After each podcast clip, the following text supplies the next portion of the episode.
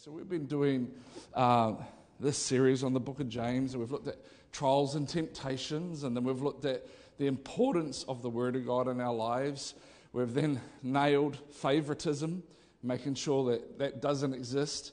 Then we, when we talked about faith in deeds, that faith without works is dead, that it's not faith or works, it's both together. We've got to have a faith, and then we've got to have good deeds that go with that. And then last week we did taming the tongue. How many people were excited about that one? How many people this week got a little bit tamer in their tongues? We did this thing at the start of the year on night school where they challenged us for, for a month, four weeks, I think it was, to not have any negativity come out of our mouths. I think I lasted about eight days and uh, before I said something negative. And um, we really got to get our hearts transformed. How many people know that from last week? If you weren't here last week, I encourage you to listen to the message because the way that we tame our tongue is not by watching what we say, but letting God transform our hearts.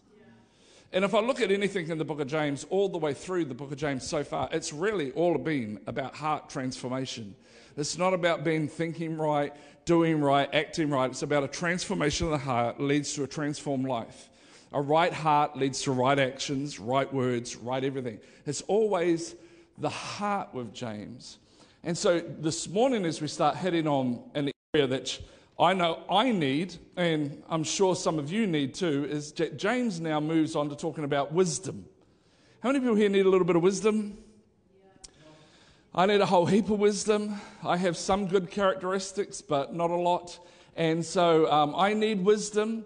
And the thing is, is that the wisdom that James talks about is a wisdom that I don't think we really understand nor talk about.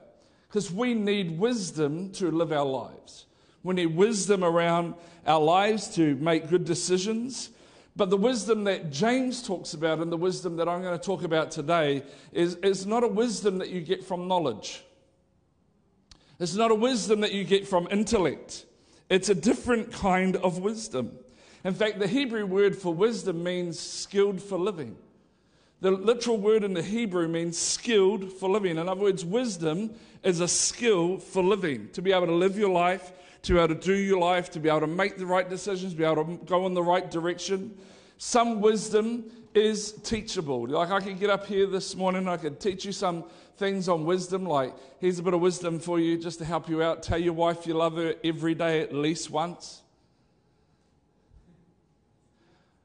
That, see, a bit slow there, ladies. It's a little bit of wisdom. If you don't tell her every day, guess what? You're going to have trouble. Um, here's a little bit of wisdom to help you out.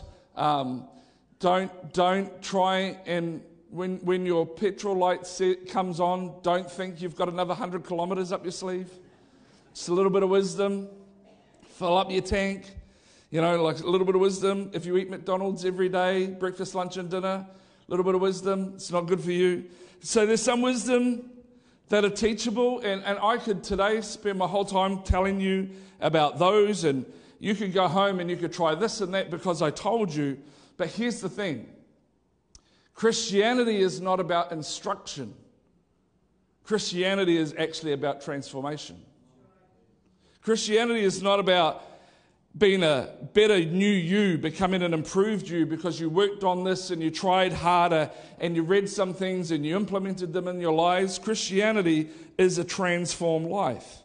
And what I mean by that is that God transformed you to such a degree that you don't even recognize yourself anymore that you respond to things in a way that you never believed that you could. That in fact, if people who knew you then met you now, they wouldn't recognize you because you're completely and totally different. Some of you, before you met Christ, were violent alcoholics, and now you're the most, most amicable, teddy bear, loving person that you'd ever meet. And if people knew your story, they'll be like, no, that's not you. That doesn't compute. That doesn't mix. You're completely different. The person that, that can't have been you. I remember sitting around in a circle with, with a bunch of our youth leaders years ago before I was pastoring here and I was, I was running youth at Manukau New Life and, and we're sitting there and this girl, Shelley, starts to share her story of, of, of what she was like before she met Christ. And I'm sitting there going, no, because that wasn't Shelley.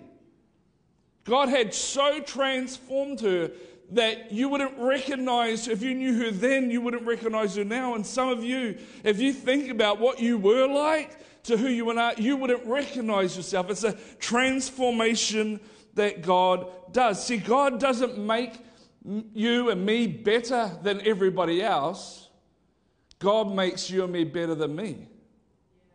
Come on, you need to get that into your head this, today. Being a Christian doesn't make you better than anyone else. God makes you better than yourself. It's not about you being better than the person next to you, in front of you, behind you. It's about you being better you. God transforms you to make you a better you. And today, the wisdom that we're going to talk about is not a head wisdom, but it's a heart wisdom. It's a wisdom that needs to be written on our hearts, principles that are written on our hearts. It's not a wisdom developed by skills, it's a wisdom that God gives you. And wisdom is why you can go through the same thing. Some people, we all went through the same thing last year with COVID, and some people reacted one way and some people reacted another way. We all go through difficult times in life and difficult seasons in life, and some people react, and you look at them and go, How are you responding like that when you're going through that? Can I suggest to you that sometimes the reason why people respond differently to you through the different things or the same thing, the kind of thing that you're going through, is because there's a wisdom that they have that you don't have? Wisdom is so important because wisdom gives us the mind of God for every situation we face. And James starts off with this. In James 3:13 he says, "Who is wise and understanding among you? Let them show it by their good life, by deeds done in humility that comes from wisdom." In other words, he's saying that people that are wise and understanding, they have a good life. Their life looks good, and the way that they prove that they have a good life is that they do good deeds for those people around them with humility and wisdom. So you can turn around and say, Oh, I'm really wise, but if you don't then go and do good deeds for those around you, you're not wise. Not biblically. You might be smart, but you're not wise. Are you hearing me today? And then he goes on a little bit further and he says, But if you harbor bitter envy and selfish ambition in your hearts, do not boast about it or deny the truth. Such wisdom does not come down from heaven, but is earthly, unspiritual, and demonic. In other words, James is saying if you don't have godly wisdom, then you're operating in the wisdom of the world. And the wisdom of the world, it's not spiritual, it's emotional, it might be mental, but it's not spiritual. Real wisdom that comes from above is a spiritual thing. It's wisdom. And in fact, he says that he goes this far because James is so placid and doesn't really say how he feels about things. He turns around and says, if you're just operating by earthly knowledge and earthly thinking and earthly kind of, then it's just plain demonic. How many people are glad that James isn't the pastor of this church?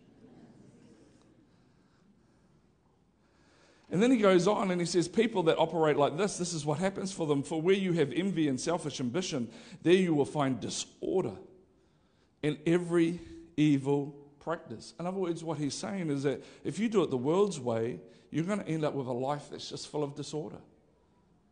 Full of disorder. We all face things in life that we don't know how to respond to or what to do. We all need wisdom. Amen? And James says in chapter 1, he says, If any of you lacks wisdom, you should what? Should be on the screen. It's pretty hard to read.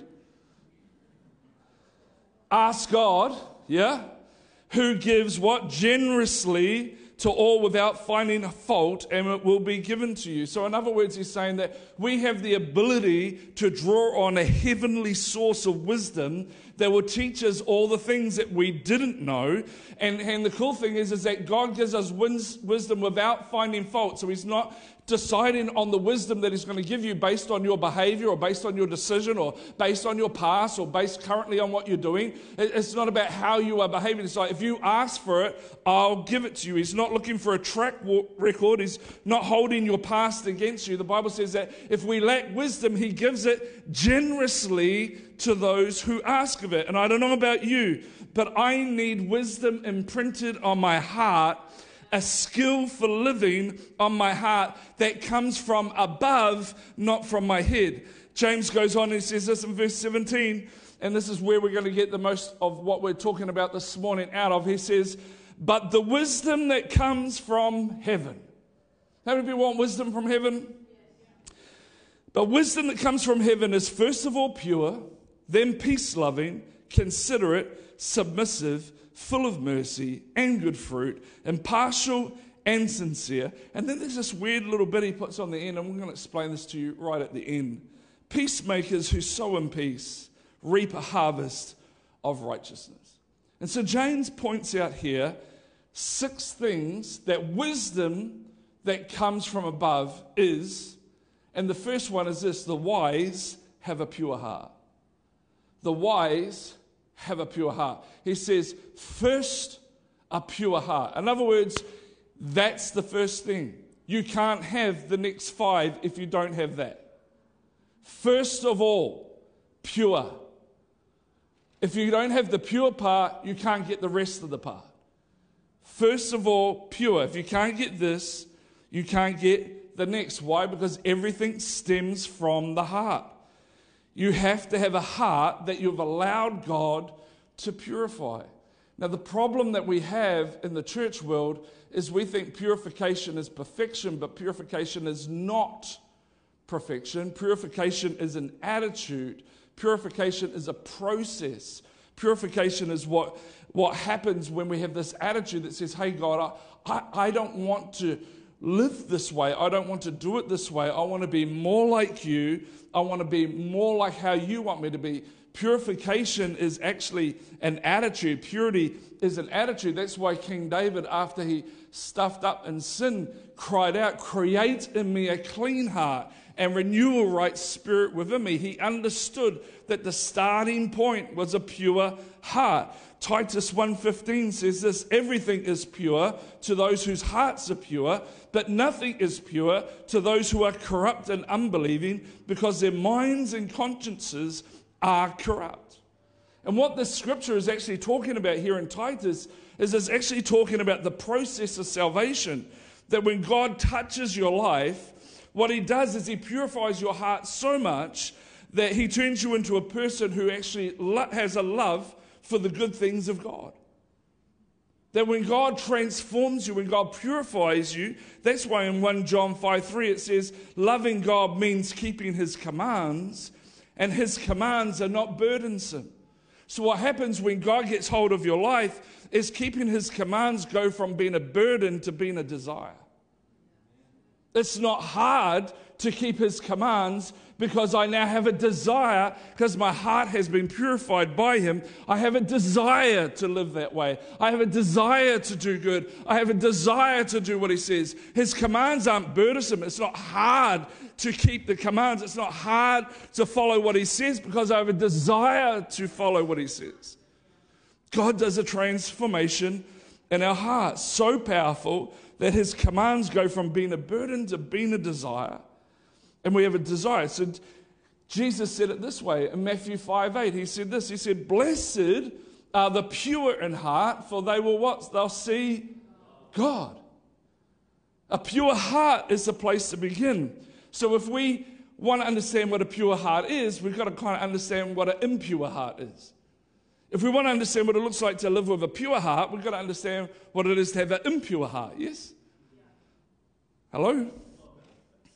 When something is impure, it has contaminants in it. So, gold that has been purified is because the contaminants have been removed and it is now pure. For example, never in my wildest dreams did I think 15 years ago or 20 years ago that we would be happy as the human race to pay five or six dollars for a bottle of water. Why do we love bottled water? Because it's gone through a filtering process that removes all the foreign particles, and so we end up with pure water. And I'm telling you, water that has been purified tastes a whole lot better than water that just comes out of a tap. Yes? Can I get a Oh, you're so quiet with me today. The question is this The question is this God, are there any contaminants in me? Is there anything that's, cont- am I allowing any impurities into my life? Come on, these are the questions we've got to ask ourselves. God, should I be watching this? Or should I be listening to this? Or should I be doing this? You know, James goes on into chapter 4, and we don't have the verse here, but, but we'll probably hit on it next week a little bit, maybe not. But he goes on in verse 4 and he says, You adulterous generation. Now, we've got to remember the book of James is written to Christians, not to the non Christian, but to Christians. Adulterous generation is quite a strong word, and we could quite easily get offended by it. But really, what is an adulterer? An adulterer is somebody who loves someone but has a little bit on the side. Someone with a pure heart doesn't have a little bit of something on the side. Oh, I love God, but I got this little bit of the world on the side. I know it's getting tough in the room right now. I didn't say it, James said it. I'm not telling you what you should or shouldn't watch or what you should listen to. You have a Holy Spirit on the inside of you, and He's the one that convicts. I'm just saying we should ask the question.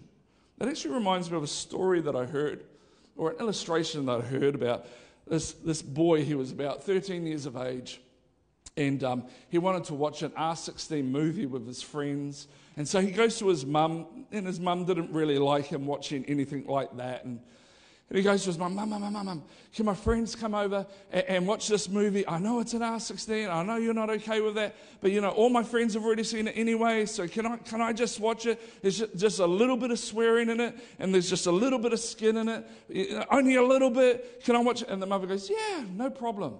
No problem. You, you invite your friends over, and I'll tell you what, what I'll do is I'll, I'll bake you a batch of your favorite chocolate brownies that you can eat with your friends while you're watching the movie. Oh, mum, would you? That's just amazing. Yep, no problem, son. So the friends come over, they start watching the movie, and mum's mixing up the brownie batter, and then she kind of leaves the brownie batter on the bench and she walks into the backyard and she finds something that their little pet dog had left behind on the grass. And she just gets a little bit of the poo walks back into the kitchen, puts it into the batter, and just mixes it up just a little bit. Mixes it up, cooks the brownies, takes them into, hey, I've cooked your brownies. And the kids are like, oh, that's so awesome. Hey, just, just so you know, I just, I just put just a little bit. You probably won't even taste it. You probably won't even know it's there. It's just a little bit of the dog poo in the brownies. Just a little bit. Of course, the boys didn't eat anything because how many people know that a little poo goes a long way? But I want to say this to you a little poo in your life goes a long way too. Jesus said, Beware of the yeast of the Pharisees. Come on, a little bit will go a long way. What impurities, what contaminants are we allowing into our heart? Come on, we've got to ask ourselves these questions. We have to because if we don't have a pure heart, we can't get the rest. Those with a pure heart will see their God. Now, I'm not asking for perfection. I'm just saying let's make sure that we're constantly in a process where we're making sure that we're checking ourselves and filtering out the foreign particles that may contaminate our hearts. Here's what he says James says in, in 4 8, he says, Come close to God, and God will come close to you. Wash your hands, you sinners. Purify your hearts, for your loyalty is divided between God and the world. In other words, he's saying, Hey, it's, God will reconcile us. God will come to us. If you draw near to him, he'll draw near to you. There'll be a reconciliation that takes place. In fact, James earlier in chapter 4 says this that if you are friends of the world, then you're an enemy of God. So, how much of the world am I allowing in my life? It's a question we have to ask ourselves. And I think we should ask it more often if we're going to be wise. The wise are pure in heart, too. The wise love peace. The wise love peace. It says peace loving. The wise are pure in heart first and peace loving. The wise love peace, they don't love contention.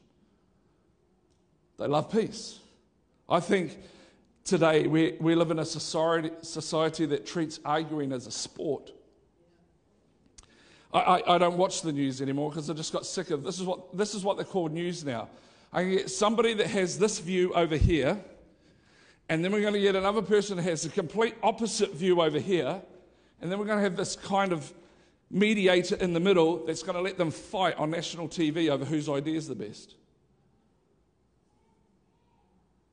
And that's news. No, it's dumb. And the thing I hate about it the most is one person could be arguing a point and you're like, that makes complete sense. That is the stupidest thing I've ever heard of. But they won't, they won't, even when they get caught out that what they're suggesting is dumb, they still hold to it. That's news. Just arguing. And it's called news. We live in a world that's just become so argumentative. Oh, what a beautiful post on Facebook. Oh, what a beautiful blue flower. It's not blue. It's, it's purple. No, it's not. It's blue. Ah! Who cares? We live in a world that's just become so argumentative, and I think it's even got into the church. Oh, the church should be doing this. No, it shouldn't. Should be doing this. Oh, so, how about we just do what we're meant to do as Christians? First of all, let's get us a pure heart and let's be peace loving. How about we do what we're meant to do and not worry about what the church should do? You can't be wise, according to James, and argue. Love to argue. The wisdom that comes from heaven loves peace. You don't believe me? Listen to this. James 1:20. Human anger does not produce the righteousness that God desires. Proverbs 14:9. A wise man controls his temper. He knows that anger causes mistakes. Proverbs 20, verse 3. It's the mark of good character to avert quarrels, but fools love to pick fights. Can I just say this? If you're an argumentative person, stop it. Don't get involved. That's not wise. A wee while ago, I had an email fly to me in the office. Somebody was upset, and I tried to respond as nice as I could, but that response just got an, even an angrier response, and so I just didn't respond. I just ignored it because I'm not going to get involved.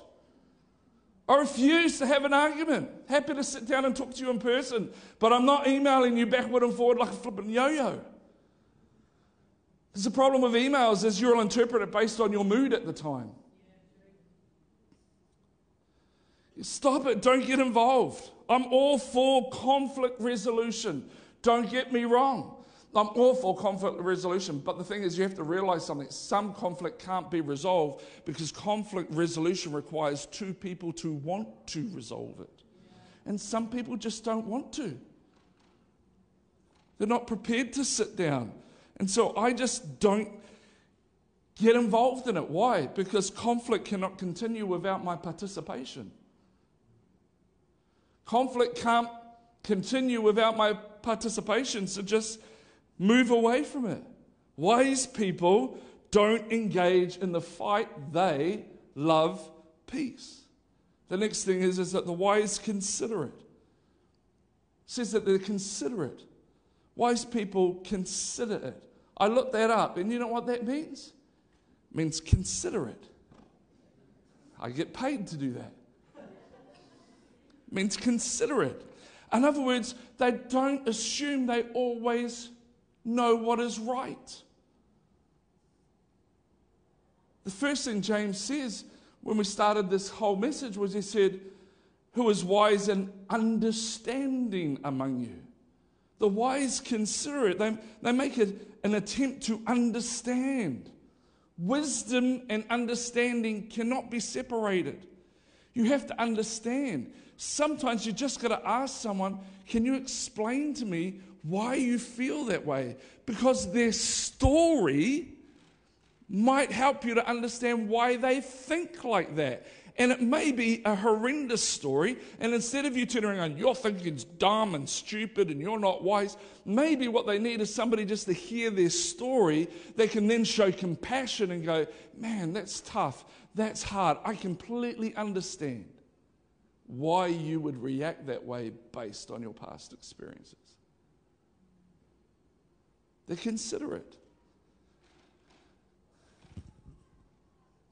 I don't know about you, but I wish we lived in a world where people can just say, hey, man, la, hey, ups to you. I've just never thought of it that way. How much better would our lives be if in politics we had members of parliament go, you know what, you're right. That's a great idea. I think we'll do that.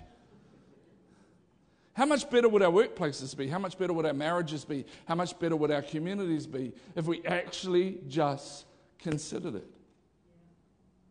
The Apostle Paul in Romans is there's a fight going on between two groups of people, and, and, and one of them has a really, really strong opinion about what it should be, and the other one's not too sure about it. And so there's this argument going on, and Paul steps himself into the middle of it to try and um, help it out and try and resolve the fact that one has a really strong belief and the other one not so strong. And listen to what he says in Romans 15 1 to 3. He says, We who are strong must be considerate.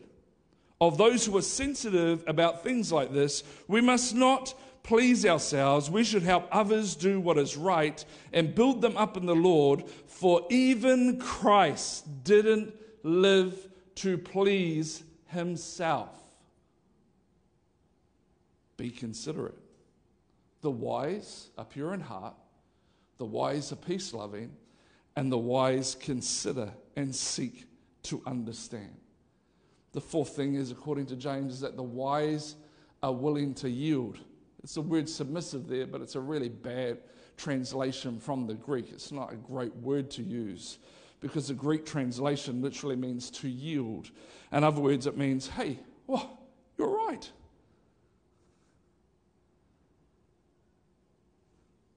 Sorry, is that new for some of you?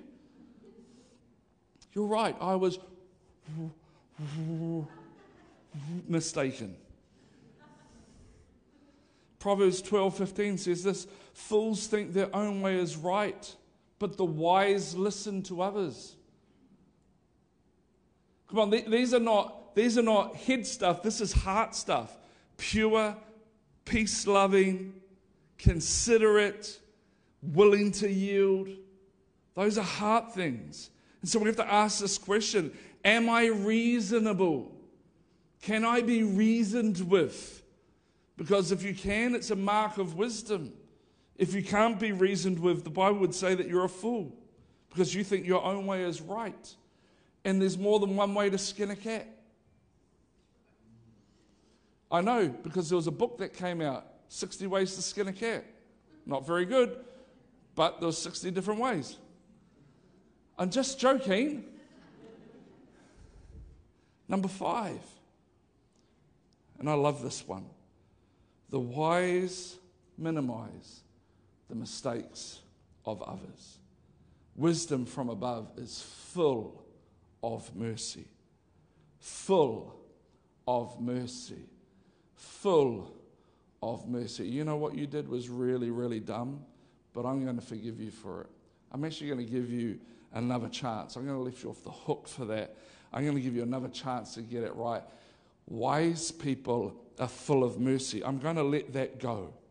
I'm going to let that go. Reminds me of a song. Let it go. Let it go I'll do my recordings later. But, but, but, but, but, but Craig, you don't know. Craig, Craig, they did it a second time. Yep. Let it go. They did it a third time. Let it go. They, they did it a fourth time. Well, if they did it a fourth time, then this time you should let it go. Are you getting the picture? Like, let it go. Let it go. Let it go let it go if that doesn't convince you. Maybe James in chapter 2 will. He says, Speak and act as those who are going to be judged by the law that gives freedom. Because listen to this judgment without mercy will be shown to anyone who has not been merciful. Mercy triumphs over judgment. In other words, the level that you hold people to is the level that God's going to hold you to. The level that you judge others is the standard that you're asking God to judge you. So just let it go. People are allowed to make mistakes. People are allowed to get things wrong. I have found in just about all circumstances where somebody has done something that's upset me, probably in 90% of those circumstances, the heart intention was right. Just how they did it was really bad. But their hearts were in the right place. So just let it go. Let it go. The wise are full of mercy. When in doubt, forgive them. Why? I love this statement. I'd rather stand before God having loved too much than having judged too harshly. I'd rather stand before God having loved too much than having judged too harshly. I don't know about you, but God could judge us so harshly, but I tell you what, I think He loves us way too much. Way too much. You know, it's a little bit like there's this grandma sitting with her her grandchild, and, and, they were celebrating, her grandmother was celebrating 60 years of marriage, and, and the grandchild said to the grandmother, Grandma, how come you're being so successful in your marriage? Like, what, what's the key to 60 years of a, of a happy marriage? And the grandmother said to her, um, what, what I did is that when I married your grandpa, I made a list of 10 things that he does that really ticks me off. And I decided that those 10 things I would just forgive him for. And so the, the granddaughter says, oh, oh, what, what were the list of 10 things? She goes, Well, honestly, I forgot to make the list. So every time he did something that ticked me off, I just said, You're lucky that's on the list.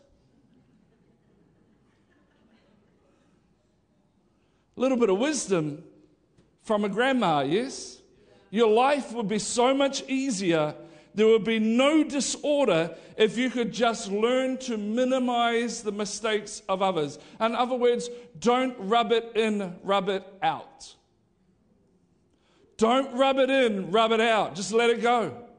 Don't rub it in, rub it out. So you have to ask yourself, what do I need to stop bringing up? Well, 10 years ago. Let it go previous pastor. Let it go. Stop bringing it up. We don't live in our past. We keep our eyes fixed on the author and the finisher of our faith. Come on, let it go. The wise are full of mercy. And last, the wise are authentic. Are authentic. It says here, impartial and sincere. Both of these words in the Greek come from the word hypocrite. And, and the problem is, is that because of our English language, we're so poor around these things. But hypocrite is not just a word. In the context of history, a hypocrite was an actor in the Greek theatre. And in the Greek theatre in those days, I'm sure Evie will support me in this, um, you didn't have a different actor for every single role. You would have like 12 roles and maybe three actors. And what the actors would do on stage is they'd have masks. And uh, they'll put up that mask and they'll be Johnny. And then they'll step over here and they'll put up this mask and they're Veronica. And then they'll be Johnny and then Veronica. And Johnny and Veronica. And they would just, they had different masks for the different characters they played. And the Bible is saying, hey, don't be like that. Don't wear masks over your heart. Be impartial. Be sincere. Don't cover up with masks about what's going on and around your heart. You, it's saying here, you cannot be wise and hide things at the same time. And this is why being in a small group is so vitally, vitally important for you, because in that small group, you're going to find someone who is wise and of integrity that you can trust, that you can take the mask off your heart and say, hey man, I'm struggling with this. I'm having issues with that. I'm struggling with that. And then you can be impartial and you can be sincere and you can stop hiding and you can take off your mask and the Bible says that that's wise. And so, my question for you is what are you hiding? What am I hiding? Can I just get the musicians and singers to come? So he says these six things is what wisdom from heaven looks like pure of heart, peace loving. You can tell me the third one because I just about forgot. Considerate, yes? Minim- willing to yield, minimizing the mistakes of others, and being authentic. So, my question is this Cool, James. Thanks for telling us what wise people look like, what wisdom from heaven looks like. But why does God want us to be wise? Well, the reason God wants us to be wise is in James 3:18, that little verse at the end that seems to be really weird considering the rest. Peacemakers who sow in peace reap a harvest of righteousness. Peacemakers who sow in peace harvest a righteousness. So I'm trying to understand why God wants us to be wise. And so I decide to look up the word peacemaker. Peacemaker in the Greek, I don't think you'll believe this when I tell you. You can look it up yourself, but peacemaker in this verse in the Greek means this a bringer of national tranquility. A bringer of national tranquility. God wants you to be wise so that you can walk out of this place and be a sower of peace into the world around us. Because we live in a world that needs peace. And your response and the way that you sow peace will cause others to go, hey, wow, you're going through the same thing as me, but you're responding really differently. What is that?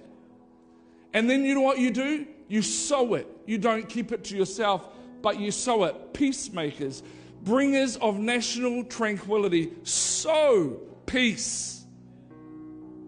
And they reap a harvest of righteousness.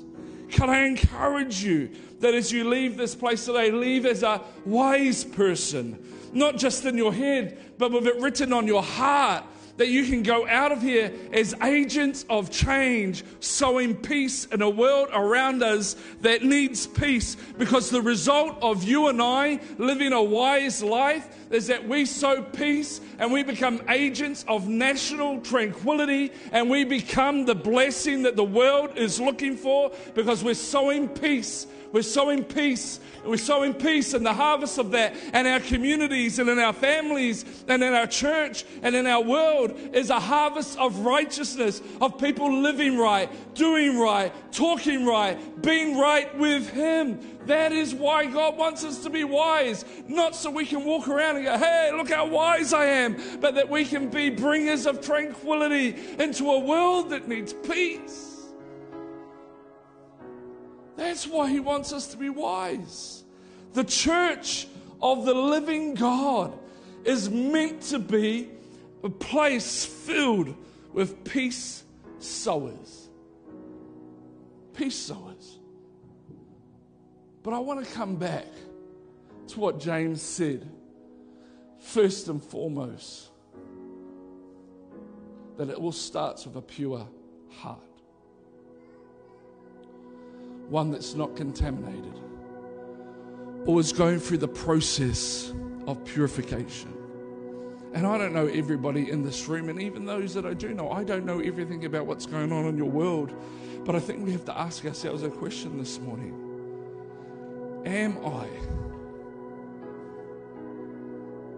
letting a little bit of something in my heart that I shouldn't let in my heart?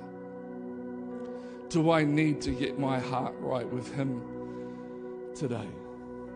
Why don't you all close your eyes?